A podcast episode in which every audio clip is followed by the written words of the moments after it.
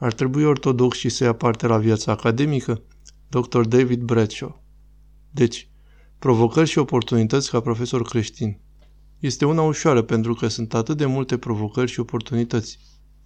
Una dintre binecuvântările pe care le ai este că eu predau la Universitatea din Kentucky, din Bible Belt, și am iubit atât de mulți dintre studenții creștini pe care am avut de-a lungul anilor, foarte puțini dintre ortodoxi, câțiva, dar majoritatea protestanți, unii catolici, dar m-a inspirat să-i cunosc și să văd cum și-au adus propria credință în viața lor academică.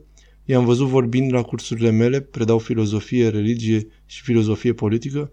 Știți, subiecte controversate, în care există întotdeauna multe dezbateri și multe medii universitare uneori, această dezbatere este foarte unilaterală, unde doar latura seculară și latura anticreștină în multe cazuri au cu adevărat o voce.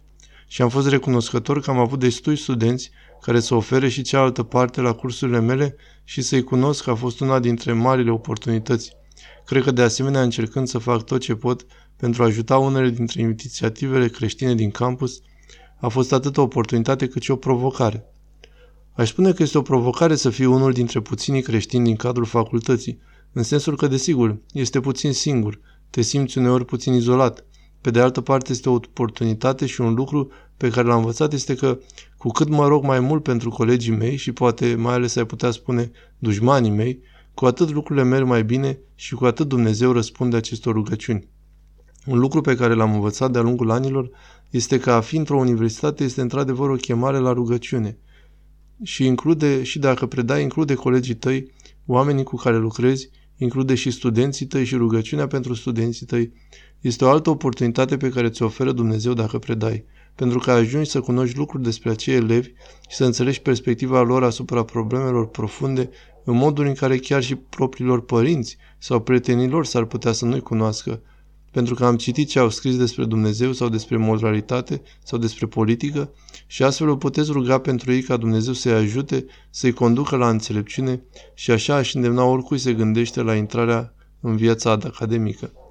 Este un fel de slujire, este un apel la rugăciune, este o chemare la slujire și aud o mulțime de oameni astăzi se uită la mediul academic, la universitățile pe care le văd, este atât de ostil creștinismului, atât de alienant, încât pur și simplu nici nu vor, se cam îndepărtează cu disperare. Nu face asta. Cu cât este mai ostil, cu atât harul lui Dumnezeu e mai prezent și cu atât vei te vei simți motivat să te întorci către Dumnezeu și asta e ceea ce îți dorești când te gândești la ceea ce vei face în viața ta. Nu vrei ceva simplu și ușor și care vine la sine. Vrei ceva care te va împinge mai aproape de Dumnezeu. Și a fi împins, vreau să spun că înseamnă a face ceva ce nu ai face altfel. Nu sunt o persoană care s-a rugat în mod natural pentru dușmanii mei.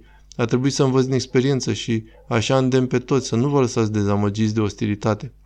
Un alt lucru pe care l auzi uneori este să zbor sub radar, să încerci să ascunzi ceea ce crezi cu adevărat, astfel încât oamenii să nu te recunoască ca inamicul lor.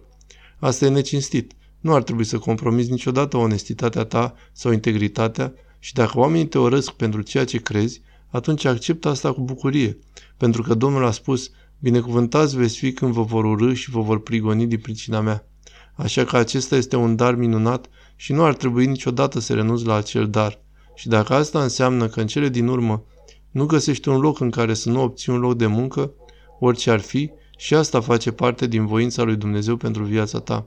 Așa că trebuie să te deschizi la risc dacă vrei ca Dumnezeu să aibă deschiderea pentru a-ți arăta unde vrea El să fii. Așa că toate aceste sfaturi, care în cele din urmă echivalează cu timiditate, resping asta complet. Cred că nu avem nevoie de timiditate, avem nevoie de curaj și de perseverență și avem nevoie de supunere față de voia lui Dumnezeu și nu de propria noastră voință. Și dacă faci acele lucruri, atunci orice viață vei găsi va fi binecuvântată. Poate fi academică, poate nu, dar orice ar fi, vei avea binecuvântarea lui Dumnezeu, așa că la asta aș îndemna pe oricine care este student astăzi să se gândească mai întâi.